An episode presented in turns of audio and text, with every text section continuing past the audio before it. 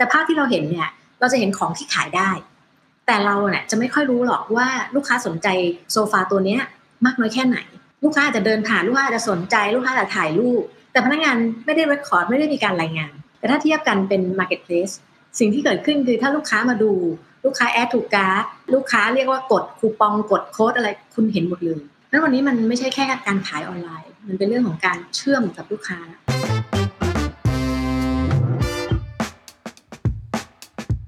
มองไปข้างหน้า เราไม่รู้ว่าช่องทางออนไลน์จะเป็น 50%จะเป็นกี่เปอร์เซ็นต์ของการขายของเรา แต่มันเป็นสิ่งที่เราละเลยไม่ได้อีกแล้ว ไม่งั้นมันก็อาจจะทำให้เราค่อย ๆ หายจากลูกค้าไป This is the Standard Podcast. Eye-opening for your ears. The secret sauce. สวัสดีครับ ผมเคนนักครินทร์และนี่คือ The Secret Sauce Podcast What's your secret? ตามคำเรียกร้องนะครับกับงานฟอรัม The Secret Sauce Strategy Forum 2022 ที่จบไปแล้วนะครับ หลายคนบอกว่าซื้อบัตรไม่ทัน อยากจะชมย้อนหลังทำอย่างไรดี ก็เลยเปิดขายบัตรให้ชมย้อนหลังกันนะครับ วิธีการง่ายมากครับ ก็คือเข้าไปที่เว็บไซต์ zipeventapp.com นะครับ ในนั้นจะมีเมนูเขียนว่า The Secret Sauce อยู่ เปิดขายบัตรในวันที่ 21 กันยายน จนถึงวันอาทิตย์ที่ 10 ตุลาคมแค่ 20 วันเท่านั้นนะครับ บัตรราคาเดียว 1,500 บาทนะครับ โดยที่ผู้ที่ซื้อบัตรในรอบนี้ สามารถรับชมย้อนหลังได้ถึงวันที่ 13 พฤศจิกายน 2564 สำหรับหลายท่านที่ซื้อไปก่อนหน้านี้แล้วนะครับ ก็คือบัตรที่ชมสดเนี่ย ก็สามารถขยายเวลาในการรับชม ถึง 13 พฤศจิกายนได้อีกนะครับย้ำอีกครั้งครับ โอกาสสุดท้ายจริง ๆ ไม่อยากให้คุณพลาดนะครับ เพราะว่าตอนที่เราหยุดขายบัตรไปเนี่ยมีคนเรียกร้องมาเยอะจริง ๆ นะครับ ใน inbox เนี่ยเป็นร้อยเลย แล้วก็เลยจัดการเปิดให้อีกครั้ง ครั้งนี้ครั้งสุดท้ายจริง ๆ นะครับ ยิ่งซื้อเร็วก็ยิ่งมีเวลาดูได้นานนะครับ และผมเชื่อว่านี่คือคัมภีร์กลยุทธ์ในการฝ่าฟันวิกฤตจาก 8 ผู้บริหารตัวจริงที่น่าจะมีประโยชน์กับทุกท่านครับ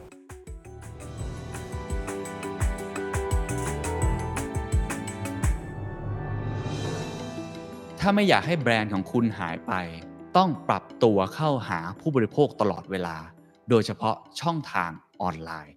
วันนี้อยากชวนคุยเรื่องอุตสาหกรรมเฟอร์นิเจอร์นะครับเพราะว่าผมมีโอกาสได้พูดคุยกับผู้บริหารแบรนด์ดังนะครับ หลายท่านรู้จักกันเป็นอย่างดีแน่นอน ก็คือ SB Furniture เขาเป็นกลุ่มบริษัทที่ก่อตั้งมาแล้วกว่า 50 ปีนะครับเริ่มต้นจากการเป็นผู้ผลิตสินค้า แล้วก็ต่อยอดธุรกิจมาเรื่อยๆนะครับ ปัจจุบันนี้นอกจาก SB Furniture แล้วก็มีแบรนด์ Koncept รวมทั้ง retail นะครับอย่าง SB Design Square ด้วยนะครับทำการส่งออกด้วย แล้วก็มีธุรกิจออนไลน์มากยิ่งขึ้นด้วย หัวข้อที่จะคุยกันวันนี้ก็คือเรื่องของการปรับตัวครับเพราะว่าอุตสาหกรรมนี้ก็โดน disrupt มากเลยครับโดยเฉพาะโควิดครับมันทำให้สิ่งที่พูดกันว่า disruption นั้นมันเกิดขึ้นจริงตรงหน้าครับโจทย์ทางธุรกิจของเขาก็ต้องปรับตลอดเวลานะครับ อย่างตอนนี้ที่เห็นได้ชัดเลยครับ คือเรื่องของคู่แข่งที่มากขึ้นจากต่างประเทศ แข่งกันที่ราคาด้วยนะครับสองครับ เรื่องของผู้บริโภคที่เข้าสู่ออนไลน์เต็มรูปแบบ ชีวิตแบบดิจิตอลนี้ ถ้าคุณไม่เข้าหาเขาไม่ใช่แค่เรื่องของการขายของไม่ได้ แต่เขาจะลืมคุณไปเลยครับ และอันที่3ครับคือความต้องการหรือ pain point ของผู้บริโภคที่เปลี่ยนแปลงไปเขาซื้อเก้าอี้มาซื้อโต๊ะมา ไม่ใช่ว่านั่งแล้วจบ แต่คุณจะต้องตอบโจทย์อื่นๆ เช่นเรื่องของการบริการ หรือคุณอาจจะต้องทำตัวเป็นผู้รับเหมาด้วย วันนี้น่าจะเป็นบทเรียนที่ดีกับคนที่สนใจทำธุรกิจออนไลน์ รวมทั้งอยากจะตั้งโจทย์ใหม่ๆ เพื่อพาองค์กรก้าวไปข้างหน้าอยู่แถวหน้าให้ได้นะครับ ผมพูดคุยกับคุณธัญรักษ์ชวานดิต กรรมการบริหารกลุ่มบริษัท SB Furniture ครับ ผมขอเริ่มอย่างนี้ก่อนเลยแล้วกันนะครับค่ะอยากให้คุณธัญลักษณ์ช่วยเล่าให้ฟังนะครับว่า SB Furniture เนี่ยทำอะไรบ้างนะครับ มีประวัติอย่างไรเผื่อบางท่านอาจจะยังไม่ทราบรายละเอียดครับ เชิญครับ ค่ะได้ค่ะก็ SB Furniture นะคะก็เป็นแบรนด์เฟอร์นิเจอร์เรียกว่าของคนไทยที่อยู่มานานนะคะประมาณเกือบ 50 ปีนะคะเราก็ผลิตเฟอร์นิเจอร์ภายในบ้านนะคะเรียกว่าแทบจะทุกห้องในบ้านทั้งห้องนอน ห้องนั่งเล่น ห้องครัวนะคะในปัจจุบันก็จะมีแบรนด์ที่ลูกค้าจะรู้จักก็จะเป็นแบรนด์ SB Furniture แบรนด์ Concept Furniture นะคะส่วนในแง่ของการขายเนี่ยเราก็จะมีขายผ่านโชว์รูมของ SB Design Square นะคะซึ่งบริหารเองโดยทางบริษัท แล้วก็ขายผ่านทาง Home Pro นะคะก็มีอยู่ในเรียกว่าทุกแทบจะทุกจังหวัดนะคะทุกสาขาของ Home Pro แล้วก็อาจจะมีขายผ่านเรียกว่างานโครงการนะคะ เช่นมีการเข้าไปตกแต่งเฟอร์นิเจอร์ให้กับทาง developer เจ้าต่างๆนะคะรวมถึงมีการ export แล้วก็ขายผ่านตัวแทนจำหน่าย ร้านค้าตัวแทนจำหน่าย ซึ่งก็จะเป็น traditional trade นะคะตั้งแต่สมัยอาจจะ 20-30 ปีก่อนนะคะและในขณะปัจจุบันเนี่ยก็เริ่มมีการขายผ่านช่องทางออนไลน์ นะคะเรียกว่าก็เป็นช่องทางน้องใหม่มาแรงในยุค 5 ปีหลังนี้นะคะครับเท่าที่ฟังก็คือมีการเปลี่ยนแปลงตัวธุรกิจ business model อยู่ตลอดเวลาตั้งแต่ก่อตั้งมา ตอนแรกนี่อาจจะเป็นลักษณะแบบเป็นผู้ผลิตหลังจากนั้นก็เป็นรีเทลแล้วก็ส่งออกรวมทั้งปัจจุบันก็มีช่องทางออนไลน์ แล้วก็แบรนด์ก็แข็งแรงมากขึ้นนะครับ ก็เลยอยากจะทราบว่าในช่วง 3-5 ปีที่ผ่านมาหรือว่ามองไปข้างหน้าตอนนี้ คุณธัญลักษณ์มองว่าอะไรคือความท้าทายใหญ่ที่สุดครับอาจจะไล่เป็นข้อๆผมว่าที่เราเห็นชัดก็คือเรื่องโควิดใช่ไหมครับหรือเรื่องก่อนพฤติกรรมผู้บริโภคที่เปลี่ยนไป แต่ผมคิดว่าอืมอ่าแล้วก็คงเห็นหลายปัจจัย อาจจะเล่าให้ฟังนิดนึงครับ การที่เราอยู่ในธุรกิจเฟอร์นิเจอร์มานานนะนะคะจริงๆต้องต้องบอกว่าเป็น generation ที่สองนะคะ generation แรกเนี่ยรุ่นคุณพ่อคุณแม่เนี่ยเป็นตั้งแต่เรียกว่าผู้ก่อตั้งแล้วก็ผู้ที่พ i o เนียในเรื่องของของเฟอร์นิเจอร์นะคะในยุคแรกๆเนี่ยก็จะเน้นเรื่องของ Product เป็นหลักก็คือสินค้าดีมีคุณภาพนะคะอ่อรุ่นที่เราเข้ามาเราก็เริ่มเน้นในเรื่องของการสร้างแบรนด์ให้คนรู้จักมากขึ้นนะคะ แล้วก็ขยายช่องทางการจำหน่ายอะไรต่างๆ ต้องบอกว่าในในระยะช่วงที่ผ่านมาเนี่ยธุรกิจเนี่ยแทบจะทุก sector นะคะน่าจะเจอปัญหาคล้าย ๆกันก็คือเอ่อพฤติกรรมลูกลูกค้าเนี่ยเริ่มเริ่มเปลี่ยนไปนะคะหลายๆสิ่งที่เคยเป็น key success ในอดีต ยกตัวอย่างเช่น การทำแคมเปญนะหรือว่าทำการทำการขายนะผ่านช่องทางที่เคยมีหรือการทำสื่อการสื่อสารผ่านช่องทางที่เคยใช้เนี่ยมัน effectiveness มันลดลงนะอะเอายกตัวอย่างกันง่ายๆ เราสมมติเราทำแคมเปญเรายิงโฆษณาทีวีโทรทัศน์ไปนะคะสมัยหนึ่งเนี่ยเรายิงปุ๊บเนี่ยรับลูกค้าเนี่ยเรียกว่าโทรกลับมาอยากจะซื้อของทันที effective ขนาดนั้นนะคะวันนี้ถามว่าเรายิงแคมเปญแบบนั้นเนี่ยจะลงหนังสือพิมพ์หรือลงทีวีเนี่ย บางทีลูกค้าอาจจะไม่เห็นสื่อตรงนั้นก็ได้นะเพราะพฤติกรรมลูกค้าเปลี่ยนไปเขาอาจจะไม่ได้ติดตามข่าวสารหรือละครณเวลาใดเวลาหนึ่งบางคนก็สกิปโฆษณาไปเลยนะคะดังนั้นการเข้าถึงผู้บริโภคในยุคที่เขามีพฤติกรรมที่เปลี่ยนไปเนี่ย มันมีความท้าทายอย่างหนึ่งเลยแหละนะคะอันนี้อันนี้ความเห็นของของพี่นะคะ นอกจากนั้นเนี่ยธุรกิจเองก็เจอความท้าทายเรื่องของการแข่งขันนะคะทั้งผู้ผลิตจากทั้งในประเทศทั้งต่างประเทศ มีทางเลือกให้ลูกค้าเนี่ยมีมากมายนะคะนี่ก็เราก็ต้อง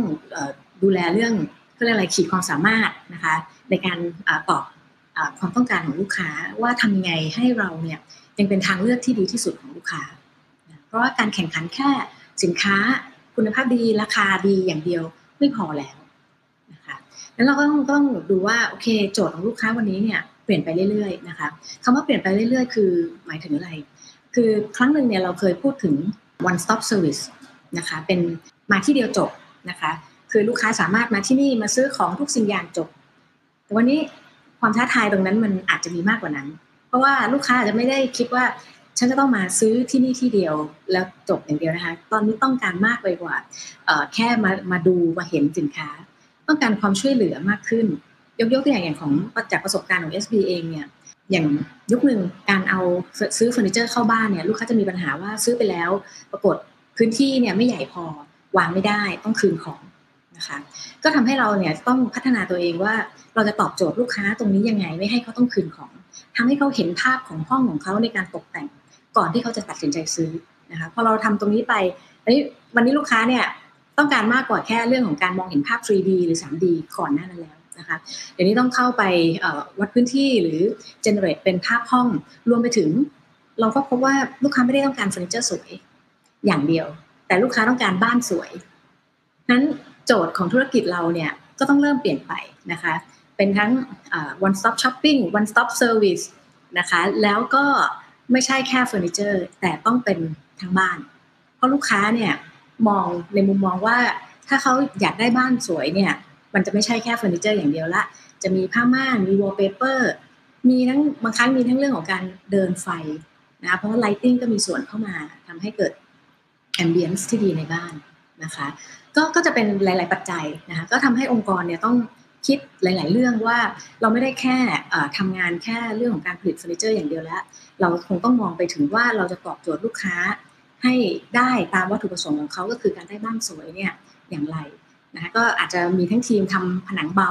นะคะ มาช่วยลูกค้าเพราะบางทีลูกค้าบอก เนี่ยจะเอาผนังเนี่ยมาตั้งตู้นะคะเราขายตู้นะคะถ้าไม่มีการทำผนังเบาตรงนี้ก็ไม่เกิดการขายนะตอนนี้ก็มีทีมที่ต้องเรียกว่าเอ่อทำผนังเบาเพราะว่างานเล็กๆ หาผู้รับเหมายาก ลูกค้าก็บอกจะไปหาผู้รับเหมาจากที่ไหนมาทำใช่ไหมคะ แล้วก็จุกจิกนั้นตอนนี้ SB เนี่ยแปลงร่างนะคะทำแบบเสร็จมีเหมือนกับทีมงานที่ทำผนังเบา เดินไฟนะคะทำฝ้านะคะทำเป็นเรียกว่าเตรียมพื้นที่ให้พร้อมก่อน แล้ว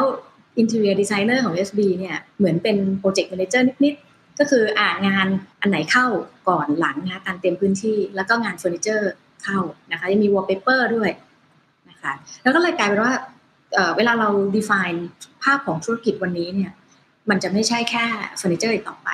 แต่เรามองหาว่าขีดความสามารถในการแข่งขันเพื่อที่จะแก้โจทย์ความท้าทายของลูกค้าวันนี้เนี่ยเราจะตอบโจทย์ได้ดีกว่าคนอื่นเนี่ยก็คือคงต้องทำให้มันครบวงจร ในมุมมองที่ทำให้ลูกค้าเนี่ยได้บ้านสวย โดยที่ไม่ต้องเหนื่อย คือมาหา SB คนเดียวเอาให้จบให้ได้ ดูแลตั้งแต่ต้นจนจบค่ะ ครับโอ้น่าสนใจมากครับ เป็นโจทย์ที่เปลี่ยนไปนะครับ ไม่ใช่แค่ตัวคู่แข่งอย่างเดียว แต่ว่าความต้องการของลูกค้า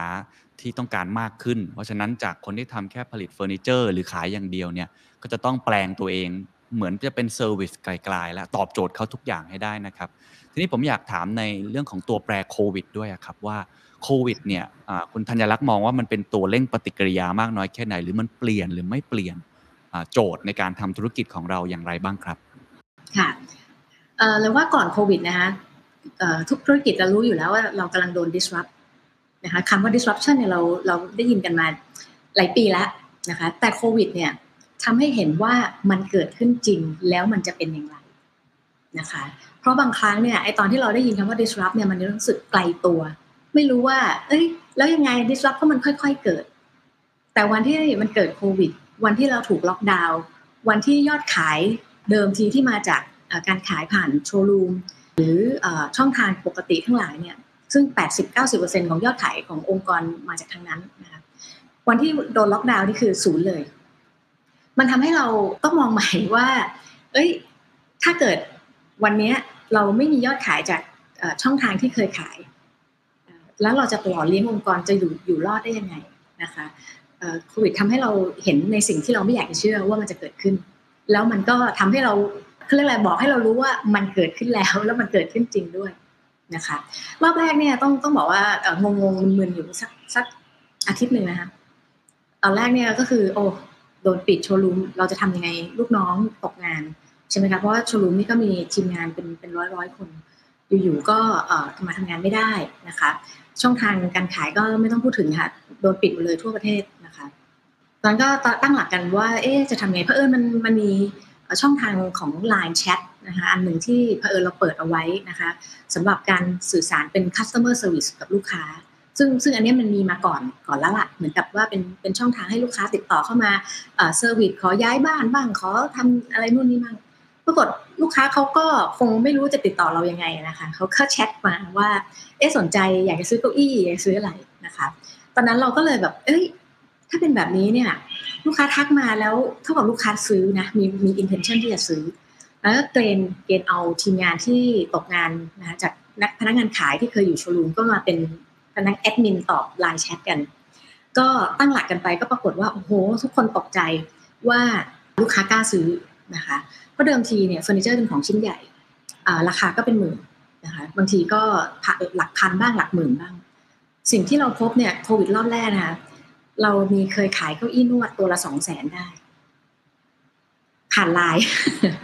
ก็ Amazing นะก็ทำให้เรารู้สึกว่าจริง ๆ แล้วเนี่ยลูกค้าเขากล้าซื้อนะคะ ถ้าเกิดว่าเขามั่นใจนะคะเพียงแต่ว่าเขายังไม่รู้ว่าเขาจะเชื่อมกับเราด้วยวิธีไหนฉะนั้นต้องบอกว่าโควิดเนี่ยทำให้เราตื่นตัวเห็นภาพว่าช่องทางที่เคยมีอยู่เนี่ย มันอาจจะไม่พอแล้วล่ะสำหรับอนาคตที่กำลังจะมาถึง ครับชัดเจนครับโควิดทำให้เราเห็นว่าการเกิด disruption มันเกิดขึ้นจริง รวมทั้งได้เห็นโอกาสใหม่ๆ แล้วก็ได้เห็นแล้วว่าไอช่องทางบางช่องทางเนี่ยเราจะต้องเพิ่มเติมมัน ไม่เช่นนั้นเนี่ยหลังจากนี้ก็คงจะจะต้องมีอีกอาความท้าทายอีกมากมายนะครับ แต่ว่าก่อนค่ะจะไปถึงตัวตัวกลยุทธ์ทั้งหมดที่เดี๋ยวคงจะไล่ทั้งหมดเลยว่าเราทำอะไรบ้าง แล้วมีวางแผนอนาคตอย่างไรบ้างนะครับ กับความท้าทายทั้งหมดเนี่ย ผมอยากให้พูดถึงผลกระทบก่อนนะฮะอาจจะเป็นในเชิงธุรกิจในเชิงตัวเลขเท่าที่เปิดเผยได้ก็ได้ครับ หรือในเชิงเอ่อสิ่งที่เราโดนผลกระทบมาจากโควิดโควิดมันเป็นยังไงบ้างมันมันหนัก ผมเข้าใจว่าอุตสาหกรรมภาพรวมเนี่ยค่อนข้างจะตกลงพอสมควร แต่คงเป็นระยะชั่วคราว หลังจากนี้ก็คงจะฟื้นกลับมาได้ มันเป็นยังไงบ้างครับในปีที่ผ่านมาครับสส่วนตัวคิดว่าโควิดเนี่ยเป็น เป็นเขาเรียกอะไรบททดสอบผู้บริหารนะคะเพราะว่าทุกองค์กรที่เจอเนี่ยจะต้องคิดหลาย ๆ ด้านมาก ๆ ไม่ว่าจะเป็นเรื่องของการจัดการกับพนักงานนะคะที่อยู่ ๆ ก็ต้องหยุดงาน การที่จะดูแลเขาให้เขายังอยู่ได้ เพราะว่าเอ่อเราก็ไม่อยากให้เขาแบบอยู่ๆก็รายได้ชะงักไปเพราะไม่มีใครเตรียมตัวมันสำหรับเรื่องพวกนี้ มันก็จะเดือดร้อนกันมากนะคะนั้นตรงนี้ก็เป็นสิ่งที่ผู้บริหารจะคิดเลยว่าจะต้องทำยังไง ถัดมาก็เป็นเรื่องของรายได้ที่อยู่หายไปเราจะหารายได้มาจากทางไหน เรื่องตรงนี้มันเป็นบทท้าทายเลย นอกจากนั้นก็เป็นเรื่องของค่าใช้จ่ายนะคะ เพราะว่ารายได้หายแต่ค่าใช้จ่ายยังอยู่นะคะจริงต้องบอกว่าของ SB นี่เรายังยังจ่ายเงินเดือนพนักงานนะถึงแม้ว่าเขาเขาอาจจะชุลุมถูกปิดไปนะคะก็ส่วนหนึ่งก็ได้เงินช่วยเหลือจากทางรัฐมาด้วยนะคะแต่ก็ค่าใช้จ่ายนะคะก็ต้องคิดละว่าเอ๊ะเราจะบริหารค่าใช้จ่ายยังไงอะไรที่มันจำเป็นไม่จำเป็น ก็ทำให้เราเห็นภาพเยอะเลยว่าโอ้ตัดค่าใช้จ่ายหลาย ๆ อย่าง ให้ลดน้อยลงเอาเฉพาะที่จำเป็นจริงนะคะ รวมไปถึงการบริหารจัดการเรื่องสต็อกเรื่องการผลิตต่าง ๆ เพราะว่าอย่างที่เรียนนะคะมันไม่ใช่แบบว่าไม่มีลูกค้ามาต้องการสินค้าเลยนะคะก็ยังมีลูกค้าสั่งซื้อเข้ามา เพราะว่าเรายังมีช่องทางอย่างเช่น การขายผ่านเว็บไซต์นะคะการขายผ่านช่องทางออนไลน์อื่น ๆ ที่ลูกค้าเขาเข้าถึงได้เนี่ยก็มีการสั่งซื้อเข้ามาดังนั้นตรงนั้นเนี่ยก็ยังมีเรื่องของการ บริหารสต็อกเรื่องของการบริหารการจัดการต่างๆนะคะให้ให้ไหวแต่เรียกว่าองค์รวมของมันเนี่ยคือเราไม่รู้ว่าโควิดเนี่ยจะทำให้เราต้องถูกล็อกดาวน์นานแค่ไหน ฉะนั้นสิ่งที่เราต้องคิดคือมองไปข้างหน้าเนี่ยเราจะจัดการยังไงให้ปัญหาที่อยู่วันนี้เนี่ยนะคะหรือการเตรียมตัวเตรียมความพร้อมนะคะสิ่งหนึ่งก็คือลูกน้องนะคะก็เริ่มคิดใหม่เอ๊ะพนักงานขาย วันนี้มันโดนปิดล็อกดาวน์งั้นหางานอื่นให้ทำนะ รอบนี้ก็ก็รอบที่แล้วเป็นแอดมินไลน์นะคะ มาตอบการขายบางคนเนี่ยเขาเคยเป็นพนักงานขายที่เห็นตัวเป็นๆกับลูกค้า ขายแบบ personal selling พอมาขายแบบที่เป็นแอดมินเนี่ยแรก ๆ ไปไม่ถูก ไม่รู้จะทักกับลูกค้ายังว่าเอ๊ะจะคุยกับลูกค้ายังไง แต่พอตอนหลังเขาตั้งหลักได้ด้วยความเขาเป็นพนักงานขายนะคะพรีเซนต์เก่งลูกค้าบอกช่วยขอดูรูปโซฟาตรงนี้หน่อยขอดูสีตรงนี้หน่อยก็วิ่งไปถ่ายวิ่งไปขายให้นะคะ ก็ปรากฏว่าสิ่งที่เราเห็นก็คือปัญหาเนี่ย มันอยู่ที่เราเนี่ยเข้าไปเอาจริงเอาจังกับการที่จะแก้ปัญหาตรงนั้นมากน้อยแค่ไหน คือถ้าโชว์รูมถูกปิดแล้วเราไม่ดิ้นรนมันก็จบก็คือไม่ได้มีการขายต่อเนื่อง แต่พอเราเริ่มตั้งหลักได้ว่างั้นเปลี่ยน Line Official ของบริษัท ก็คือช่องทางที่ลูกค้าสามารถซื้อขายได้ เดิมทีมีปัญหาเรื่องการโอนเงินจ่ายเงิน เพราะว่าไม่ได้ถูกเตรียมตัวมา นะคะปีที่แล้วนะคะอันนี้ตอนโควิดปีที่แล้ว นี่ก็เริ่มทำกันใหม่เลยว่างั้นไอทีรีบมาตั้งหลักทำยังไงให้สามารถ generate ลิงก์ให้ลูกค้าสามารถโอนเงินอะไรแบบนี้อะไรได้อย่างราบรื่นนะคะนี่ก็ก็จะเป็นเรื่องของความท้าทายของผู้บริหารนะคะสำหรับผลกระทบเนี่ยก็ก็ต้องบอกว่าเออมันทำให้เราเห็นภาพว่าถ้าวันหนึ่งเจอปัญหายอดขายหายไปค่าใช้จ่ายยังอยู่ การที่เราจะพยุงให้องค์กรนี้เดินหน้าไปได้เนี่ยมันจะต้องเหลือจาก core business จริงๆ นั้นอะไรที่เรียกว่าเป็นไขมันเนี่ยก็จะเริ่มเริ่มหันมาดูกันละ ตรงที่อาจจะเป็น operation ที่ไม่จำเป็นลดทอนได้นะคะอย่างสื่ออย่างที่เคยบอกนะคะว่า effectiveness ก็ต้องเริ่มหันมาดูแล้ว สื่อตัวไหน effective ไม่ effective นะคะตรงนี้หมายถึงยังไงบางทีการทำการสื่อสารบางทีเราเน้นเรื่อง awareness เรื่องการสร้างความรับรู้เกี่ยวกับแบรนด์ให้กับลูกค้า แต่นาทีนี้อาจจะไม่ใช่เรื่องของการสร้างการรับรู้นะอาจจะต้องเป็นเรื่องของการกระตุ้นการขาย นั้นอันนี้เราก็ต้องโยกเงินมา คือหมายความว่าต้องต้องมองเห็นว่าชีวิตมันเปลี่ยนไปแล้ว เราการใช้เงินของเราเนี่ยทุกบาททุกสตางค์เนี่ยมันต้องทำให้เกิดการขายต่อเนื่องไปนะคะ อันนี้ก็จะเป็นเรื่องของมุมมองว่าหันมาดูในรายละเอียดทั้งหลายนะคะว่าจะจัดการยังไงบ้างนะคะนี่ก็จริงๆต้องบอกว่าเราเราตื่นตัวตั้งแต่เจอเวกอัพคอตั้งแต่โควิดรอบแรกนะคะพอจบโควิดปุ๊บเนี่ยอ๋อขายดีนะคะลูกค้ากลับมาซื้อนะคะ แต่ก็ประมาณสักสองเดือนหลังจากนั้นก็กลับมาสู่ภาวะปกติ แต่โควิดปีที่แล้วเนี่ยทำให้องค์กรของ SB เนี่ยเราเริ่มเห็นภาพแล้วว่ามีหลาย ๆ อย่างที่เราต้องเริ่มพัฒนา ถ้าเราไม่รีบพัฒนาเนี่ยมันอาจจะเขาเรียกอะไรช้าไปนะคะอย่างหนึ่งก็คือเรื่องของการขายขายผ่านช่องทางออนไลน์ อย่างที่เล่าให้คุณเคนฟังว่าเดิมทีเราก็มีการขายผ่านโชว์รูมผ่านตัวแทน ผ่านโครงการอะไรต่างๆยอดขายออนไลน์เนี่ยไม่ถึง 5%ของ โรงเรียนแต่วันที่เกิดโควิด มันกลายเป็นยอดขาย 90%มาจากทางออนไลน์นี่ดังนั้นเราก็มาดูว่า เอ้ย ไอ้ที่เราเป็นอยู่เนี่ย มันมีปัญหาอะไร อย่างเช่นเว็บไซต์เนี่ย โอ้โห พัฒนามา 5 ปี ถึงเวลาที่ต้องอัปเกรดไหม เพราะว่าลูกค้าเนี่ยจะบ่นเยอะมากเลยว่า อุ้ยโหลดช้า หาของไม่เจอ นะ user experience ไม่ดี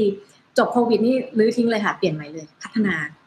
รีบรีบทำอย่างแรกเลยว่าต้องทำยังไงให้เว็บไซต์ของเราเนี่ย competent นะคะคำว่า competent ก็คือมีภาพสินค้าให้ลูกค้าเนี่ยได้ browse ดูได้เลือกเพราะว่ามันเป็นจุดที่คล้ายๆ กลายเป็นหน้าร้านใหม่นะคะแล้วก็กลายเป็นจุดสื่อสารใหม่ ต้องมีความยืดหยุ่น flexible วันนี้ทำอะไรต้องขึ้นลงได้เร็วนะคะก็ก็เป็นเรื่องที่เหมือนกับ investment ที่เราทำไปหลังจากที่โควิดปีที่แล้วนะคะ ก็วันนี้ก็เจอโควิดรอบสองก็รู้สึกว่า โอ้ดีมากเลยคิดถูกมากเลยที่วันนั้นได้ตัดสินใจทำไป เพราะว่าเรา launch เว็บใหม่ประมาณเดือนมกราที่ผ่านมานะคะใช้เวลา 4 เดือนทำให้เสร็จนะหลังจากที่โควิดรอบแรกก็พัฒนาไป 4 เดือน พอจบเสร็จก็รู้สึกว่าเออ performance ของเว็บเราลูกค้า happy มากขึ้นนะคะ ก็คือทำเร็วจ่ายเงินเร็ว นอกจากนี้หาของง่ายขึ้นนะคะ แล้วก็ดูจากยอดขายที่ของตัวเว็บไซต์เองที่ค่อยๆไต่ระดับขึ้นมา นะคะซึ่งก็ก็แสดงว่า development ตรงนี้มันตอบโจทย์นะทั้งองค์กรแล้วก็ตอบโจทย์ของลูกค้านะคะนอกจากนี้ก็การพัฒนาทีมที่เป็นแอดมินไลน์แบบจริงจังเต็มตัว ไม่ได้เอาพนักงานที่เรียกว่าตกงานมาทำแล้วไม่ใช่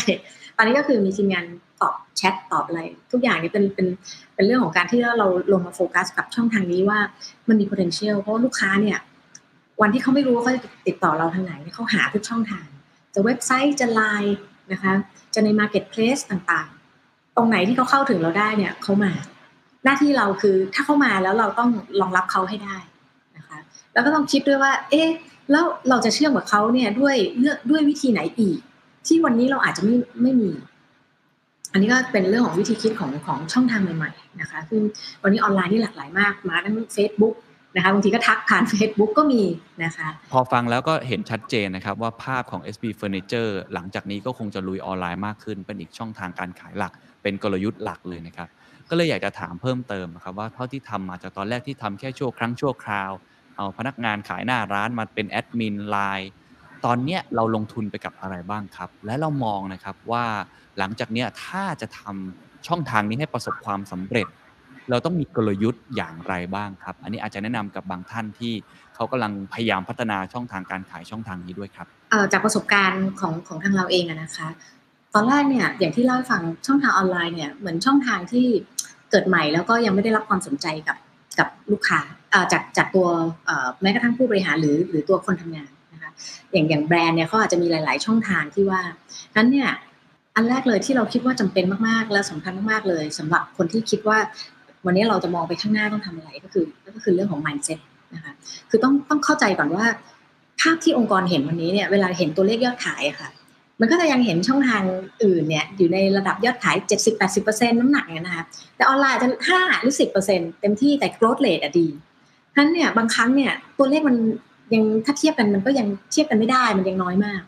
พอมองอย่างนี้ปุ๊บหลาย ๆ คนก็จะไม่ค่อยให้ความสนใจกับกับการขายผ่านช่องนี้ เพราะมีความรู้สึกว่า เอ้ย ก็นิดเดียวอะ ไม่ได้เยอะอะไรคำว่าไม่ได้ให้ความสนใจคือยกยกยกตัวอย่างเช่นโดยทั่วไปเนี่ยระบบสต็อกของบริษัทมันจะเป็น centralized เพราะเรามีขายหลายช่องทางและขายทั่วประเทศนะคะการขายหรือว่าการก็จะมองจาก historical data ว่าขายได้เท่าไหร่นะคะ เช่นเคยขายได้ตัวหนึ่งสองตัวเขาก็จะเผื่อสต็อกเอาไว้ นั้นยุคแรก ๆ เลยเนี่ยการขายผ่านออนไลน์เนี่ยที่เรายังไม่ได้เกิด mindset ที่ว่าเฮ้ยมันสำคัญนะมันเป็นทางรอดขององค์กรเนี่ยหรือในช่วงโควิดมันเป็นทางรอดขององค์กรเลยนะคะเป็นยอดขายเรียกว่าผ่านทางนี้ทางเดียว ก็ทำให้เราเนี่ยเรียกว่าต้องคิดใหม่นะคะว่า mindset ของของการ allocate นะคะ resource นะคะคือคำว่า allocate resource เนี่ยไม่ได้ไม่ได้เฉพาะสต็อกไม่ใช่เฉพาะสินค้า เป็นเรื่องของคน เป็นเรื่องของพลังงานของทีมงานที่จะต้อง ใส่เข้าไปในการบิวหรือการสร้างให้ช่องทางนี้มันเกิดขึ้นได้อย่างจริงจังนะคะยกตัวอย่างที่เราเล่าให้ฟังเรื่องเรื่องการสร้างเว็บไซต์อะค่ะเรารู้ว่าสิ่งที่ลูกค้าต้องการเนี่ยคือภาพเยอะๆ เพราะว่าจะซื้อโซฟาทั้งตัวหนึ่งนี่แทบจะถ้าไม่ได้เห็นของจริงเนี่ยสิ่งที่เขาเห็นอย่างเดียวก็คือภาพผ่านเว็บไซต์ หรือภาพที่เขาขอให้พนักงานช่วยวิ่งไปถ่ายให้นะคะก็กลายเป็นว่าเรียกว่าแทบจะ หน้าหลังซ้ายขวานะคะเอออันนี้ความสูงจากพื้นเท่าไหร่นะนั่งลงไปแล้วเนี่ยเป็นยังไงอะไรต่อนี้อะไรเขาขอถ่ายให้ให้อยากเห็นรูปหมดเลยนั่นเนี่ยพลังงานของทีมงานที่จะต้องหารูปแล้วก็โพสต์ขึ้นไปบนเว็บไซต์ หรือว่าส่งต่อให้ลูกค้าเนี่ยบางทีถ้าเราไม่ mindset เราไม่ใช่เป็น service mindset ที่อยากจะทำให้เกิดการขายแบบนี้เนี่ยสิ่งที่เกิดขึ้นคือเออมันมันเป็นพลังงานหรือการใช้งานที่ที่ที่คนอาจจะไม่สนใจเลยก็ได้นะคะ แต่พอเราบอกว่าเฮ้ยเราคิดใหม่นะ เราทำให้ช่องทางนี้เนี่ยตอบสนองลูกค้าให้มากที่สุดนะคะอย่าง SB เนี่ยเราก็ลงทุนทำสตูดิโอซื้อกล้อง 360 องศาเลยนะคะเพื่อให้ลูกค้าเนี่ยเห็นมุมมองอย่างตอนนี้ถ้าเข้าไปในเว็บไซต์ก็จะเห็นภาพ 360 องศาเลยว่าเก้าอี้ตัวนี้โซฟาตัวนี้มุมหน้ามุมหลัง มุมข้างมุม 45 มุม 90 เป็นยังไงบ้างนะคะ ก็ทำให้เขาตัดสินใจซื้อให้ขึ้นนั้น แปลว่า resource เนี่ยค่ะที่ที่ใส่เข้าไปเนี่ยมันต้องมีการผลักดัน ถ้าถ้าผู้บริหารเอ่อเห็นด้วยเนี่ยการทีมงานก็จะยิ่งง่ายนะคะอย่างที่ SB เนี่ยเราก็จะเอ่อ allocate คนให้โฟกัสช่องทาง อย่างตอนนี้ออนออนไลน์เนี่ยเราจะไม่เรียกรวมเป็นออนไลน์แล้วค่ะเพราะว่าแม้กระทั่งออนไลน์เองก็ยังแตกออกมาเป็นเว็บไซต์ แตกออกมาเป็น marketplace ครับแตกออกมาเป็น Facebook เป็น Line นะคะยังก็มีช่องทางอื่น ๆ อีกมากมายครับนั้นแปลว่าเราก็ต้องมีคนโฟกัสในแต่ละจุดเลยนะคะอา นอกจากนั้นก็เป็นเรื่องของ allocate เอ่อเรียกว่าอย่างที่เล่าให้ฟังค่ะ เรื่องของสต็อกสินค้าเนี่ยบางทีเนี่ยในการขายเนี่ยมันเร็วมากนะคะ โดยเฉพาะใน Marketplace เนี่ยวันที่เขาเป็นแคมเปญเดย์เนี่ยการขายมันเกิดขึ้นเร็ว ตอนที่ก่อนโควิดเนี่ยเอ่อเรายังไม่ได้คือระบบการทำงานเรายังเป็นแบบ traditional ก็คือเอาใส่ Excel นะคะ แล้วก็อัปโหลดไปมีสินค้า 5 ตัวมีมีของเท่านั้นเท่านี้ ปรากฏโอ้ถ้าวันไหนเขามีแคมเปญเนี่ย ของหมด5ตัวแล้วทีมงานไม่ได้มาเติมให้เนี่ย วันรุ่งขึ้นนี่หมดโอกาสแล้วค่ะ เพราะเวลาทองคำมันอยู่ในช่วงนั้นนะฉันแปลว่าไอตอนที่ลงไว้5ตัวเนี่ย แต่จริงๆอะมีลูกค้าแอดทูการ์ดอีก80ตัว ถ้าเป็นช่องทางปกติไม่เคยรู้นะคะแต่ว่าเราเสียโอกาสการขายพอเราเห็นแบบนี้ปุ๊บเนี่ยสิ่งที่เราพยายามจะทำใหม่ก็คือ นอกจากทีมงานที่ต้องโฟกัสแต่ละช anel ช่องทางแล้วเนี่ย การเตรียมตัวสำหรับแต่ละแคมเปญก็เป็นเรื่องสำคัญ นอกจากนี้ก็เรื่องของระบบการทำงานที่เพราะว่าเวลามันเร็วมาก เราก็พยายามที่จะทำยังไงให้ดึงข้อมูลเนี่ยให้เราเห็นภาพให้มากที่สุดนะคะก็จะใช้ระบบสต็อกเชื่อม API หลังบ้านกันกับ ไม่ว่าจะเป็นเว็บไซต์หรือว่า marketplace ต่างๆนะคะมันก็จะทำให้การมองเห็นภาพแล้วก็การเตรียมสต็อกสำหรับสินค้าผ่านการขายช่องทางออนไลน์เนี่ยมันมีความพร้อมมากขึ้น โดยสรุปเนี่ยจริงๆก็อยากจะบอกว่า ในฐานะองค์กรที่ที่เรียกว่ามีหลาย ๆ ช่องทางนะคะ ภาพที่เราเห็นก็คือ ก่อนหน้านี้เนี่ยเราอาจจะไม่ได้ให้ความสำคัญกับช่องทางใดช่องทางหนึ่ง อาจจะแบบ traditional channel เนี่ยมัน generate ยอดขายค่อนข้างเยอะ มันก็เลยทำให้เราใส่พลังงานไปอยู่ตรงนั้น แต่พอวันนี้เนี่ยเราเห็นช่องทางของออนไลน์ต่างๆ ที่ขึ้นมาใหม่เนี่ยกลายเป็นว่าถ้าเรายิ่งไม่ทำอะไรกับมัน จะกลายเป็นเราเสียโอกาสนะคะ เพราะ หลาย ๆ คนเนี่ยอาจจะเข้าใจว่าก็ขายได้เท่านี้มันก็คือเท่านี้ต่อให้มันโตไปอีก 10%มันก็ได้นิดเดียวเทียบกับช่องทางปกติก็ไม่ได้เยอะ แต่สิ่งที่เราพบเห็นก็คือมันไม่ได้โต 10%ไม่ได้โตหลักแค่10นะมันโตเป็นเท่าตัว แล้วก็หลายเท่าตัวด้วยนั้นก็เลยอยากจะอาจจะบอกทางใครก็ตามที่ที่กำลังคิดว่าเออออนไลน์มันดีจริงไหมหรืออะไรเนี่ยทำไมเห็นคนเขาขายออนไลน์กันต้องบอกว่า ถ้าเรายังไม่ได้ลองลงรายละเอียดจนถึงเรียกว่าทุกเม็ดในการทำงานแล้วเนี่ย ต้องบอกเลยคุณยังไม่ได้ realize full potential ของมัน จริงๆ เมื่อกี้ที่คุณไทยรักเกินว่ามันมีหลายช่องทางมากๆนะครับในการขายนอกจากเว็บไซต์ของเราเองแล้ว ทราบมาว่าก็ไป collaborate กับหลาย ๆ marketplace เหมือนกัน ซึ่งเป็นสิ่งที่คนไทยใช้ค่อนข้างเยอะ อย่างเช่น s h อ p e e เองเนี่ยนะครับก็เห็นว่ามีการเข้าไปทำงานร่วมกันอยากให้เล่าให้ฟังนิดนึงว่าการเข้าไปทำงานร่วมกับ marketplace เนี่ยมันมีประโยชน์ยังไง ข้อดีข้อเสียยังไงบ้างครับ ค่ะก็จริงๆแล้วต้องบอกว่า marketplace เนี่ยวันนี้เป็น a must สำหรับคนที่มีของนะคะเขาเขาขายทุกอย่าง SB เนี่ยเราเข้าไปใน marketplace เนี่ยค้าขายจริงๆ เริ่มมา 4-5 ปีนะคะแต่ว่าต้องบอกว่าเอาจริงเอาจังเนี่ยเพิ่งจะปี 2 ปีหลังอย่างที่บอกก็คือก่อนโควิดเนี่ยอาจจะ ไม่ได้ลงอะไรมากก็คือขายไปแบบนั้น แต่พอหลังโควิดเนี่ยเหมือนเหมือนโดนกระแทกหน้าค่ะว่าเราปล่อยให้โอกาสมันหายไปได้ยังไงนะคะนั้น marketplace วันนี้เนี่ยเป็นอะไรที่มีความจำเป็นมากนะคะเพราะว่าเป็นช่องทางที่เขามี traffic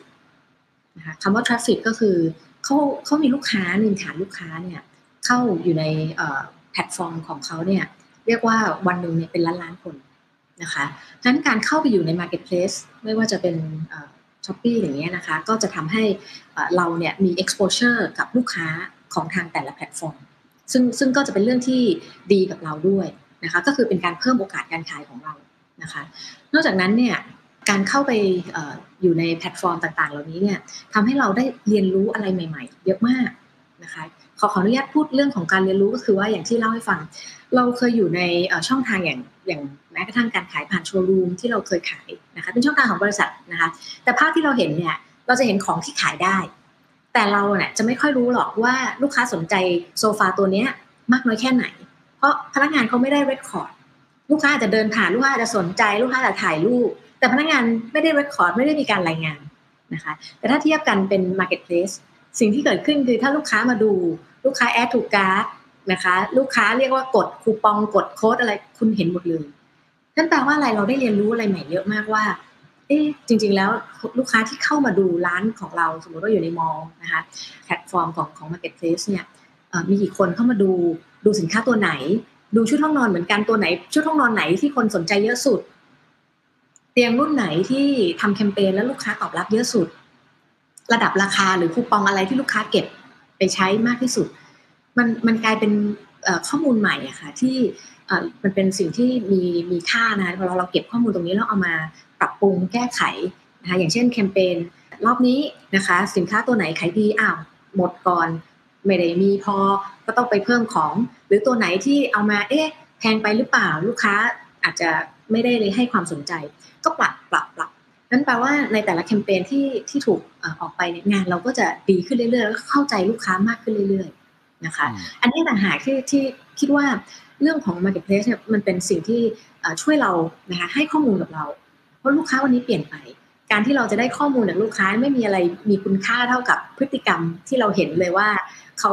แอดอะไรเขาดูอะไรเขาสนใจอะไรสำหรับคนเอ่อทำการขายหรือการตลาดเนี่ยข้อมูลนี้เป็นเรื่องที่สำคัญมาก เหมือนเราได้เห็นในสิ่งที่ก่อนหน้านี้เราอาจจะไม่เคยได้เห็นเห็น Data แล้วก็สามารถทำให้เราแม่นยำมากขึ้นในการขายใช่กับลูกค้าครั้งต่อไปนะครับแล้วเราเอา Data นั้นมาใช้ประโยชน์อย่างไรต่อไปครับ หรือว่าเราสร้างแคมเปญพิเศษไหมครับกับ Marketplace อย่างไรบ้างครับทำให้มันมันเวิร์กและประสบความสำเร็จในตลาดที่จริง ๆ ต้องบอกว่าเป็นตลาดห้างที่ใหญ่ที่สุดในประเทศไทยไปแล้ว Marketplace แบบเนี้ยครับ สิ่งที่เราพบเนี่ย Data นี่มันมีหลายหลายมุมมากเลยนะคะ เช่น อย่างเมื่อกี้ที่พูดให้ฟังว่าเขา add to cart อะไรยังไง สิ่งที่เกิดขึ้นคือเราเราใส่ไว้ 5 ลูกค้าแอดไว้ 80 อย่างที่เล่าให้ฟังทำให้วางแผนผลิตของเราอะค่ะ จากเดิมที่เคยเห็นว่า5เคาะ5ไง5 ตัวส่ง ก็ผลิตแค่ 5 ตัว หรือกันสต็อกไว้ให้ Marketplace 5 ตัว ตอนนี้ต้องคิดใหม่เลยค่ะ คือ foresee ไปข้างหน้าว่าแคมเปญเนี้ยเขามีโอกาสขายได้ร้อยตัวเนี่ย คุณต้องไม่ได้เตรียมสต็อก5หรืออะไรแล้วนะ คุณต้องเตรียมเผื่อ 10% 20%ก็คือต้องมี buffer นะคะก็ทำให้ให้การการวางแผนผลิตของของหรือการวางแผนสินค้าเนี่ยแม่นยำขึ้นไม่เสียโอกาสการขายนะคะอันนี้อันนี้คือ learning ถัดมาก็เป็นเรื่องของการส่งของลูกค้า marketplace เนี่ยเราแข่งกันเรื่องของเวลานะคะส่งของต้องส่งเร็วนะคะสองปีหลังเนี่ยเราก็เริ่มพัฒนาเรียกว่าอ่า next day delivery ก็มี two day delivery ก็มีนะคะซึ่งการส่งของนี่ก็ก็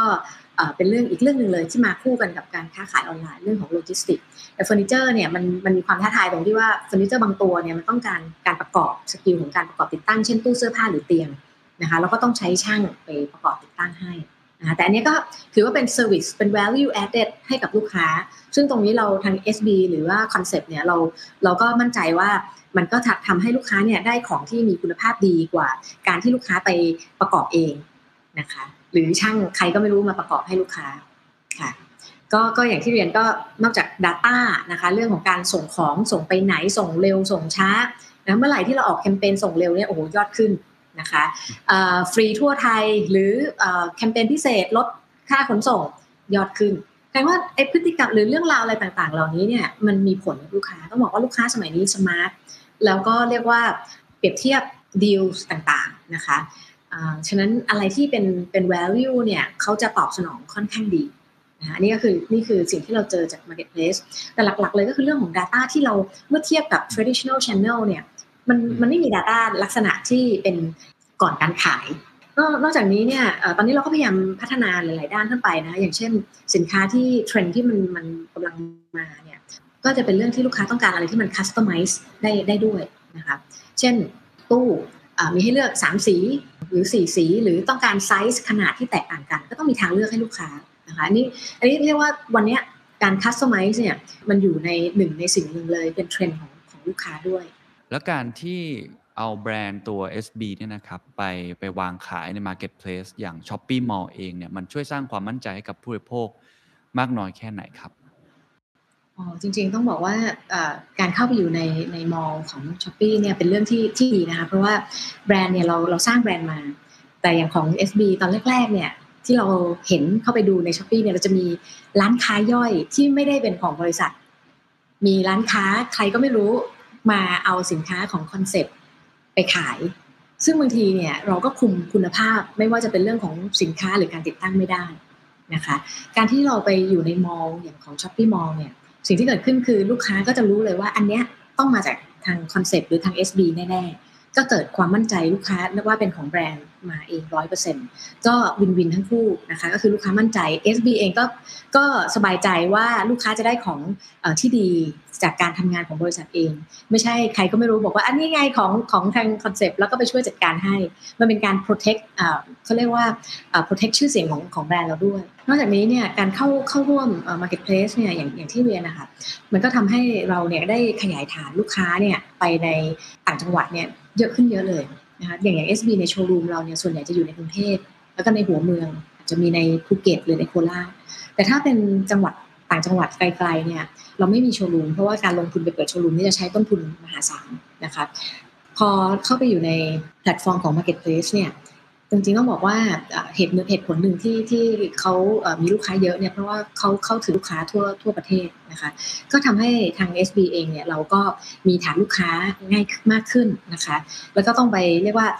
ส่งสินค้าเนี่ยคือคือลงทุนการขนส่งเนี่ยยังยังดีกว่าการลงทุนที่จะต้องไปเปิดโชว์รูมนะคะ ก็เป็น variable cost ที่ดีกว่า หรือว่าที่ที่ให้ผลตอบแทนที่ดีกว่าที่จะต้องไปลงทุนหนักๆเป็น fixed cost แล้วก็เป็นประโยชน์ที่ได้จากการเข้า marketplace แล้วแล้วมีวิธีการในการบริหารช n แนลเหล่านี้อย่างไรอะครับ เพราะว่า SB Furniture ก็มีหลายช n แนลช่องทางการขายมาก อย่างเช่นมันมีทั้ง Marketplace มีทั้งเว็บไซต์ของเราส่วนตัว อย่าง Marketplace เมื่อกี้ที่เราพูดถึง Shopee เนี่ยเขามีอุปกรณ์อะไรมากมาย เว็บไซต์ของเราก็ต้องสร้างขึ้นมาใหม่ หรือโซเชียลมีเดียอื่นๆเนี่ยเราเราบริหารเป็นยังไงอะครับอาจจะเป็นตัวอย่างเพราะผมว่าสำคัญมากว่า ทีมงานก็ต้องพร้อมเครื่องมือก็ต้องพร้อมกับการขายที่มันโอ้มันมัน fragmented มากมันแตกเป็นเศษเสี้ยวหลายช่องทางครับ ก็อย่างอย่างที่เรียนค่ะว่าว่าเราต้อง allocate resource ออนไลน์ก็มีหลายหลายช่อง traditional trade ก็มีหลายช่อง อย่างของ marketplace เนี่ยสิ่งหนึ่งที่เราให้ความสำคัญมากคือการที่ลูกค้าทักแชทมาถามเอ้สินค้าตัวนี้มีกี่สี ต้องมีทีมตอบนะคะซึ่งทีมนี้ก็แยกจากทีมที่บอกว่าขายของ เพราะอันเนี้ยตอบตอบคำถามให้ข้อมูล นอกจากที่บอกว่าลงคนเข้าไปในแต่ละช่องต้องดูแลเนี่ยก็คือการประสานงานกับตัวแพลตฟอร์มของแต่ละแพลตฟอร์มเอง คือต้องมีเหมือนกับ อ่า key account ที่คุยกันเลยนะคะกับทางเจ้าของแพลตฟอร์มอย่าง marketplace ต่างๆ เพราะว่าอย่างที่บอกอการทำงานนี่มัน intense มาก ออกแคมเปญทำแคมเปญเนี่ยต้องตอบกันไวมากนะคะอันนี้เข้าร่วมไหมอะไรต่อนี้อะไร นอกจากนี้เนี่ยจริงๆทาง marketplace เนี่ยต้องชมเขานะคะ เพราะว่า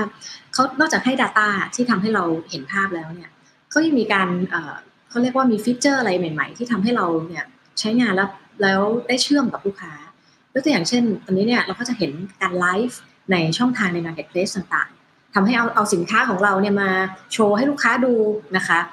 ตรงนี้เนี่ยอย่างที่บอกเขามีฐานลูกค้าค่อนข้างเยอะ ก็ทำให้เราได้เข้าถึงกลุ่มลูกค้าใหม่ๆนะคะ ซึ่ง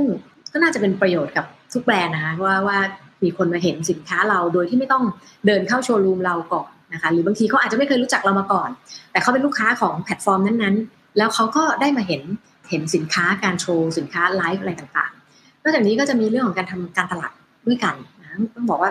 เห็นงานที่อยู่ตรงนี้มันเยอะมากนั้นเราเอ่อทำการตลาดด้วยกันอย่างเช่นทำโพสต์ Facebook ทำอะไรต่อมีอะไรเพื่อกระตุ้นให้คนเนี่ยรับรู้ว่ามีดีลพิเศษอะไรต่อมีอะไรนะคะนอกนอกเหนือจากนั้นทำ Google ทำอะไร แล้วก็ทำแคมเปญไปด้วยกัน อย่างแคมเปญพิเศษพิเศษ Brand of the Day Super Brand Day พวกนี้เป็นมีผลกับการทำให้เรามียอดขายที่มากขึ้นเติบโตขึ้น นะคะฟังดูเนื้องานแล้วต้องมีคนมาช่วยทำเยอะมากเลยค่ะทั้งแบนเนอร์ทั้งอะไร เรียกว่าพนักงานกราฟิก พนักงาน marketing นี่นี่คือ allocation ของ resource นะคะแล้วก็เวลานะนอกจากนี้เนี่ยตัวแทนของ Key Account เนี่ยก็จะนำเรื่องพวกนี้เอาไปประสานงานกับคนในองค์กรของ SB เองอย่างเช่น อย่างที่บอกวางแผนผลิตเผื่อสต็อก จะทำแคมเปญตัวนั้นตัวนี้มีตัวอะไรบ้างนะคะ เรียกว่ามันมันเปลี่ยน เปลี่ยนกลไกของการทำงานเราไปพอสมควร คือรายละเอียดมันเยอะมาก แล้วเพราะฉะนั้นมันจำเป็นมากที่ต้อง allocate resource ตรงนี้ลงไป แล้วก็ติดตามอย่างใกล้ชิด แล้วก็ทุ่มเทกับมัน เพราะนี่คือช่องทางแห่งอนาคต ผมเลยอยากถามถึงอนาคตนะครับว่าเรามองว่าช่องทางออนไลน์เนี่ยมันจะเป็นช่องทาง ตอนแรกมันเป็นรอดในช่วงหนึ่งใช่ไหมครับ ตอนนี้เปอร์เซ็นต์มันอาจจะไม่ได้เยอะมาก แต่ว่ามันเติบโตเร็วมาก สมมุติเรามองไป 3-5 ปีภาพของการขายเฟอร์นิเจอร์เนี่ย ออนไลน์มันจะกลายเป็นเป็นสัดส่วนประมาณเท่าไหร่ แล้วเรามองว่ามันจะขยายตัว เพื่อที่จะรองรับกับธุรกิจเราอย่างไรต่อไปอะครับ ในแง่ของตัวเลขมันมันอาจจะตอบยากนะคะแต่เราเราคิดว่าอย่างอย่างภาพที่เราเห็นเนี่ยช่วงล็อกดาวน์เนี่ยมันมาทดแทนมันให้ในแง่ streams of เอ่อ revenue หรือการขายเนี่ยมาทดแทนช่องทางอื่นในในระดับหนึ่งเลยแหละ นะคะแต่ถามว่าก็คือจากของเดิมที่อาจจะขายได้ร้อยหนึ่งอาจจะขายเป็น 200 300 ในช่วงที่ล็อกดาวน์เพราะว่าลูกค้าไม่สามารถที่จะเข้าไปจับจ่ายซื้อของในช่องทางปกติได้นะคะนี่แต่ในแง่ของหลังจากโควิดแล้ว มันจะเป็นยังไงนะคะในในในมุมมองที่พี่คิดว่าช่องทางออนไลน์เนี่ยมันเป็นการเหมือนพฤติกรรมของคนรุ่นใหม่ไปแล้วนะคะสำหรับแบรนด์เนี่ย ถ้าเราไม่มี exposure หรือไม่ได้มีการสร้างเว็บไซต์ขายของใน marketplace มี Line Official Account ถามว่าวันนี้คุณจะติดต่อกับคนรุ่นใหม่เนี่ยคุณจะเชื่อมกับเขาเนี่ย ด้วยวิธีไหน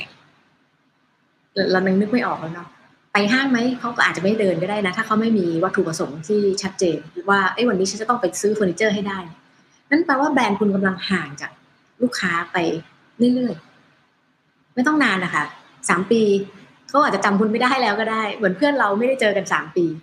ตอนนี้ก็เลยกลายเป็นว่ามันเป็นวิถีใหม่นะคะของผู้บริโภคยุคใหม่ ที่บริษัทเนี่ย ถ้าเรามองไปข้างหน้าว่าเราจะมาหาอยู่กับความอยู่รอดของเราก็คือเราจะเชื่อมกับคนรุ่นใหม่ ๆ เนี่ย ก็ต้องอยู่ในสิ่งที่เขาคุ้นเคยนะคนรุ่นใหม่นี่มากับออนไลน์ใช่ไหมคะ ก็มีมือถืออยู่ในมือ จะกินอะไรก็ Google ถามแถวนี้อะไรอร่อย ร้านอาหารใกล้ฉัน มันกลายเป็นเรียกว่าถ้าคุณไม่อยู่ตรงนั้น คุณก็มิสเอาไปเลยนะนั้นในหน้าที่ขององค์กรก็คือ เราจะอยู่ในลูปเนี้ย เราจะทำยังไงนั้นวันนี้มันไม่ใช่แค่การขายออนไลน์ มันเป็นเรื่องของการเชื่อมกับลูกค้า วันนี้ถ้าใครคีย์ซื้อเตียง ยี่ห้อไหนดีมันต้องมี SD ติดขึ้นมานะคะ หรือพิมพ์แค่เตียงเนี่ยเราก็ต้องติดแล้ว เพราะว่าพวก Google Keyword หรืออะไรต่างๆ เนี่ยมันเป็นพาร์ทของการใช้ชีวิตแล้วเช่นเดียวกันอย่าง Marketplace เนี่ยก็เป็นอะไรที่เรียกว่าคนไทยเนี่ยถ้าจับสถิตินี่สงสัยเข้ากันอย่างน้อยวันละรอบเราไม่รู้หรือบางคนเข้าวันละหลายรอบอะถ้าไม่ใช่วันละหลายรอบก็อาจจะอาทิตย์หนึ่งเข้าสักครั้งหนึ่งนานถูกดูโอ้โห อะไรที่เราทำอาทิตย์ละครั้งหรือสองครั้งเนี่ย แสดงว่ามัน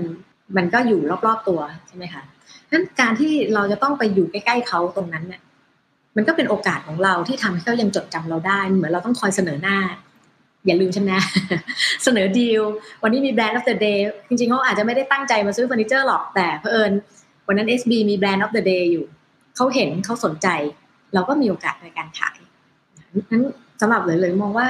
มองไปข้างหน้า เราไม่รู้ว่าช่องทางออนไลน์จะจะเป็น50%จะเป็นกี่เปอร์เซ็นต์ของการขายของเรา แต่มันเป็นสิ่งที่เราละเลยไม่ได้อีกแล้ว ไม่งั้น มันก็อาจจะทำให้เราค่อยๆ หายจากลูกค้าไปเพราะแปลว่าเรายังคิดเหมือนเดิมก็คือ เปิดเปิดร้านเปิดโชว์รูมเดี๋ยวรอลูกค้ามาหา อันนี้คิดไม่ได้แล้วแบบนั้นนะคะ ต้องเปลี่ยนไปใหม่ละ คุณจะคอนเนคกับลูกค้าไงถ้าเขาไม่มาหาคุณ เหมือนเหมือนกับวันที่เราเจอโควิดล็อกดาวน์เราจะขายของยังไง ถ้าลูกค้าเขาเข้าร้านเราไม่ได้ โทรหาลูกน้องลูกน้องก็ไม่อยู่ไม่ทำไม่มีใครทำงานนะคะมันมันจะตอบโจทย์เขาได้ยังไงนะคะนาทีนั้นใครสามารถตอบโจทย์ลูกค้าได้ง่าย เร็วเข้าถึงลูกค้าได้ง่ายที่สุดคนนั้นชนะครับโอ้ชอบมากครับที่ไม่ได้บอกแค่ว่าไอ้ออนไลน์เนี่ยมันเป็นแค่ช่องทางการขาย แต่ว่ามันคือการคอนเนคเข้าไปในชีวิตของเขาด้วยค่ะแต่ว่า ปัจจุบันนี้ผมคิดว่าหลาย ๆ แบรนด์ก็เห็นภาพนี้ แล้วเขาก็พยายามเข้าไปในชีวิตของคนที่เป็นดิจิทัลไลฟ์เหมือนกัน ที่เราเกินตั้งแต่ตอนต้นครับว่าคู่แข่งก็เปลี่ยนแปลงค่อนข้างเร็ว แล้วก็มีคู่แข่งรายใหญ่จากต่างประเทศด้วย ก็เลยอยากถามตรงนี้ครับว่าเราทำยังไงให้ SB Furniture เนี่ยยังอยู่ในใจลูกค้าและมีความแตกต่างจากคู่แข่งครับ เป็นคำถามที่เรียกว่าเอ่อเจอบ่อยมากเลยนะคะว่าเราจะแตกต่างได้ยังไง เพราะว่าถ้าคุณไม่สามารถตอบโจทย์ลูกค้าได้ แล้วก็แตกต่างจากคู่แข่งได้เนี่ย what is the reason ที่ลูกค้าจะซื้อเราทำไมเขาต้องซื้อคุณ เกิดมามีแต่คนเห็นสินค้าแล้วก็มีบอกว่าเนี่ยโซฟาหน้าตาคล้ายๆกันเลยราคาถูกกว่าทำไมต้องซื้อ SB ใช่ใช่ชุดห้องนอนก็หน้าตาก็คล้ายๆกัน SB ออกอะไรมาดีไซน์ใหม่ๆแป๊บเดียวเดี๋ยวตลาดก็คล้ายๆกันละทำไมต้องซื้อ SB อืม แล้วถ้าเราไม่คิดถึงว่างั้น value ที่เราให้กับลูกค้ามันต้องไม่ใช่แค่สินค้าแล้วก็ราคา value ที่พูดที่ที่พูดถึงตรงนี้คืออะไรบ้างนะคะแล้วมาดูเทรนด์ที่อย่างที่บอก consumer trend โจทย์ของลูกค้า แรก ๆ เราก็คิดว่าลูกค้าต้องการเฟอร์นิเจอร์ดีแหละ คุณภาพดีของแข็งแรง แต่นั่นนะมันเป็น basic นะคะอย่างไรก็ต้องมี แต่มันเป็นพื้นฐาน ถัดจากนั้นก็คือความสวยงามทำให้บ้านเขาสวย ดูมีระดับ ดูมีรสนิยมอยู่ได้นานนะคะถัดจากนั้นก็อีกก็คือทำให้องค์รวมของบ้านเขานะคะ complete สวยงาม อย่างที่บอก mission ของเราเนี่ยเป็น home design solution นะคะแต่ไอ้ตรงนั้นเนี่ยจะ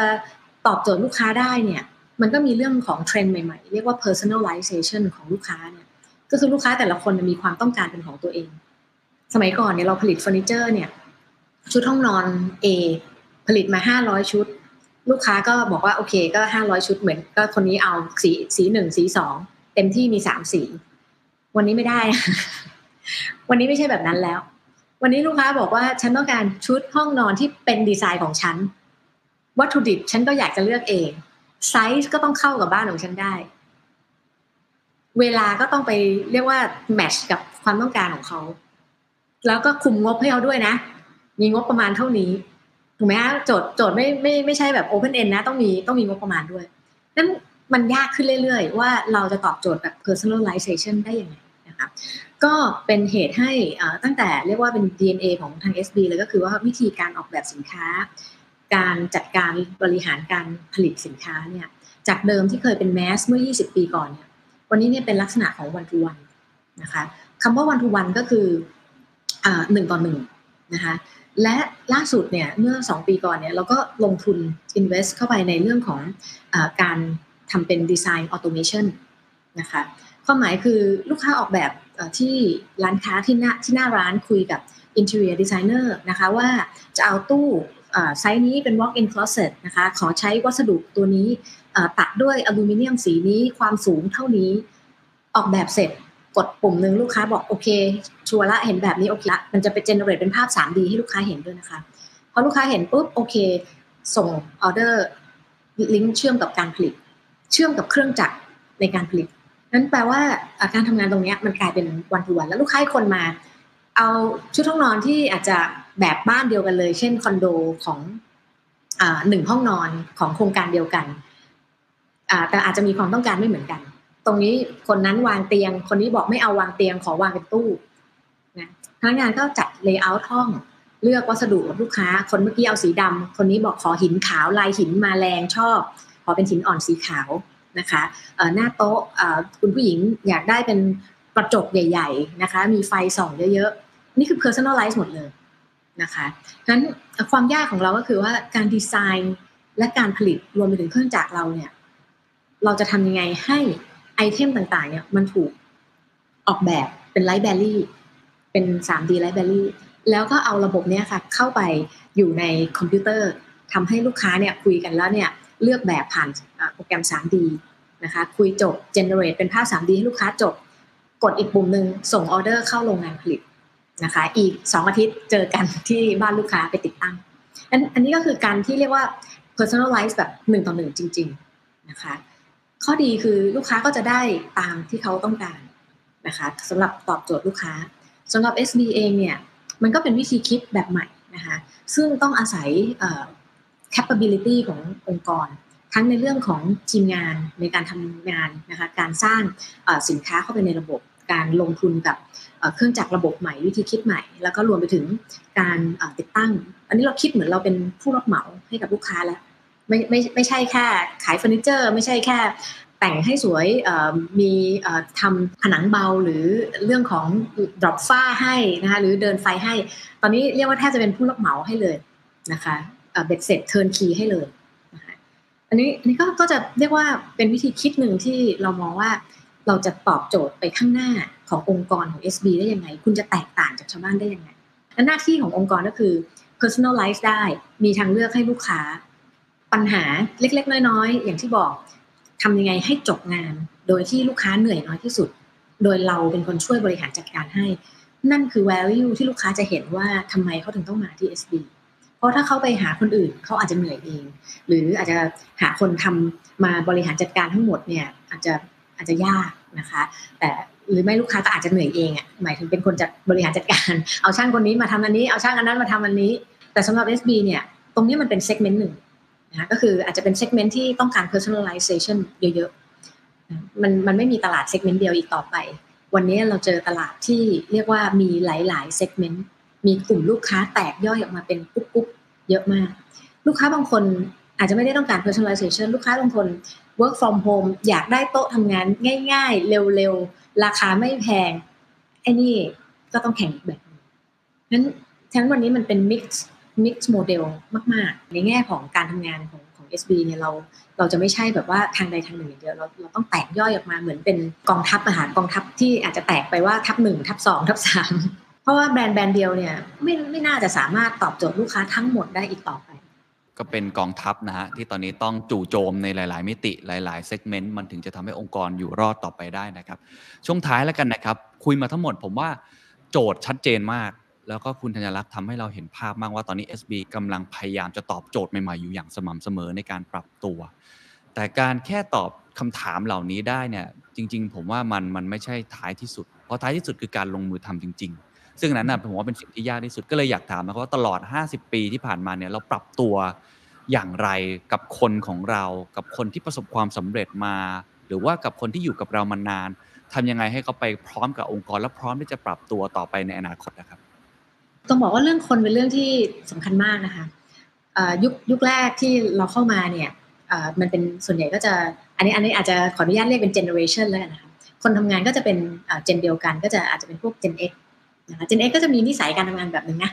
ก็คืออาจจะมี loyalty สูงนะคะมีความอดทน แล้วก็มีโฟกัสในเรื่องของการทำงาน พอมาเจนนี้ยุคสมัยเปลี่ยนไป ลูกค้าเราเองก็เป็นเจนเจนใหม่นะคะเราก็เห็น นะคะว่าคนทำงานยุคใหม่ที่เป็นเจนเจเนอเรชันใหม่เขาก็มีความเรียกว่าสไตล์การทำงานอีกแบบหนึ่งนะคะการบริหารให้องค์กรเนี่ยมี mix ของ Gen X และ Gen Y เนี่ยเป็นเรื่องที่ท้าทายพอสมควรเลยนะคะ เพราะว่าคนรุ่นใหม่บางทีเขาเอ่อ open กับ new technology เข้าไปได้เร็วนะคะแต่ในขณะเดียวกันก็จะมีบางอย่างที่เราก็ต้องชัดเจนกับเขาว่าอ่านี่คืองานนี่คือทำอะไรนะคะคนรุ่นใหม่ก็จะ follow ในเรื่องของ อันนี้แต่มันก็จะมีคนที่การทำงานของ mix รวมกันในในฐานะองค์กร การที่องค์กรของเราเนี่ยอย่างที่บอกว่าคน generation สอง generation อยู่ด้วยกัน เราต้องพยายามหาวิธีว่าเอาความเก่งหรือว่าจุดเด่นของแต่ละเจนเนี่ยมาใช้อย่างคนที่ทำงานออนไลน์ หรือว่าอีคอมเมิร์ซเนี่ยเด็กใหม่หมดเลยค่ะเด็กรุ่นใหม่หมดเลย เพราะเขาไวอะค่ะเขาเร็วนะคะ แต่แล้วก็ยังมีระดับ m ม n เจอร์ที่อาจจะเป็น เจเนอเรชันเรียกว่า Gen X ก็ได้นะ แต่เขา Open Adapt กับการ Adapt ตัวกับปรับการปรับตัว เรียนรู้ใหม่ตลอดเวลาหาอะไรใหม่ตลอดเวลานั้นกลายเป็นพี่เนี่ยที่เรียกว่าให้ความรู้น้องๆ แล้วก็คอยผลักดันน้องๆ แล้วตรวจงานก็มีความละเอียดนะคะอีกเรื่องหนึ่งก็คือทีมงานเนี่ยก็จะเรียกว่าวางแผนแล้วก็เห็นภาพไปด้วยกันเป้าหมายไปด้วยกัน ทุกวันเนี่ยเราจะรู้คือทุกคนนะคะในทีมเนี่ยจะรู้เลยว่าอ่าวันนี้ตัวเลขเท่านี้เนี่ยเราต้องการเท่าไหร่ถึงจะไป ถึงเป้าของแต่ละเดือน ก็คือแปลว่ามันเหมือนคนคนรุ่นใหม่อะเขาเขาต้องการให้รู้ว่าตอนนี้ฉันอยู่ตรงไหนแล้ว ถ้าไม่บอกเขาให้เขารู้ว่าเขาอยู่ตรงไหนทำไปเรื่อยๆอย่างเดียวเหมือน Gen X เนี่ยอาจจะอาจจะคนรุ่นใหม่อาจจะบอกว่างั้นฉันหยุดแล้วฉันไม่ทำนะคะอันนี้คือเบลนค่ะเบลนที่ที่บอกว่าเราเราต้องมีการสื่อสาร เราก็ต้องมีการอบอกทั้งเรื่องว่าแผนเราจะทำอะไรนะคะแต่ทีมงานของของ e-commerce เนี่ยต้องต้องบอกเลยว่ามี mindset ที่ค่อนข้างจะ ลงรายละเอียดค่อนข้างมากนะคะแล้วก็เป็นคนรุ่นใหม่ที่เปิดรับเทคโนโลยี ไม่เกี่ยวกับอายุไม่เกี่ยวกับ generation นะคะต้องเป็นคนที่เรียกว่า adapt ตัวกับกับการทำงานตรงนี้นะคะอันนี้อันนี้ที่พูดตรงนี้เพราะว่าองค์กรมันใหญ่ค่ะไม่งั้นมันจะมันจะเรียกว่ามีหลายหลายทีมดีมากเลยครับที่พูดเรื่อง generation gap หรือพูดเรื่องความเปลี่ยนแปลงของของ generation ที่ไม่เหมือนกัน แล้วก็ value ที่เขายึดถือ หรือวิธีการที่เราต้องดูแลเขา treat เขาเนี่ยมันก็จะแตกต่างกันออกไป ก็เลยอยากถามคำถามทิ้งท้ายอย่างนี้ครับในฐานะที่คุณอยากเป็นผู้นำนะผู้นำกับองค์กรที่จะต้องฝ่าฟันกับไอความเปลี่ยนแปลงที่มันไม่แน่นอน เราไม่รู้เลยว่าอนาคตมันจะมีโควิดอีกหรือเปล่า หรือว่ามันจะมีความเปลี่ยนแปลงอะไรที่เกิดขึ้น แต่ผมเชื่อว่าโลกจะจะไม่แน่นอน แล้วก็เปลี่ยนแปลงเร็วมากๆนะครับคิดว่าอะไรคือคุณสมบัติของผู้นำครับที่จะนำพาองค์กรนะฮะองค์กรที่จะต้องมีความยืดหยุ่นขึ้น ปรับตัวได้เร็วขึ้น ทดลองอะไรใหม่ ๆ มากขึ้นเนี่ย น้าที่ของผู้นำหลังจากนี้ที่จะขับเคลื่อนพาองค์กรไปเจอกับความไม่แน่นอนตอนนี้มันมันต้องประกอบไปด้วยอะไรบ้างครับอ่ามันเป็นวิชั่นนะนะคะความคิดนะคะก่อนว่าวันนี้โลกเราหรือสิ่งที่เราเป็นอยู่วันนี้โลกมันเปลี่ยนไปแล้ว การที่จะทำให้องค์กรอยู่รอดได้แล้วพนักงานในองค์กรเองก็ปรับตัวตามเนี่ยมันต้องมาจากผู้บริหารที่เห็นเห็นภาพว่าเราต้องเปลี่ยนนะ change is important จากนั้นก็คือการทำให้ทุกคนได้เห็นว่าการเปลี่ยนแปลงเนี่ยคนต้องปรับตัวนะคะเพราะว่าโลกถูก disrupt แน่นอน คุณยังทำงานเหมือนเดิมเนี่ยอาจจะล้าหลังไปละคุณสมบัติที่สำคัญคือความวิชั่นที่บอกนะคะการเป็นแต่เรียกว่าลงไปกระตุ้นนะคะให้ทีมงานเนี่ยยอมรับเข้าใจแล้วก็ก่อให้เกิดการเปลี่ยนแปลงในแง่ของวิธีการทำงาน มันมันเป็นยุคของการ change ที่มันค่อยๆเกิดขึ้น นะคะอยากจะบอกว่า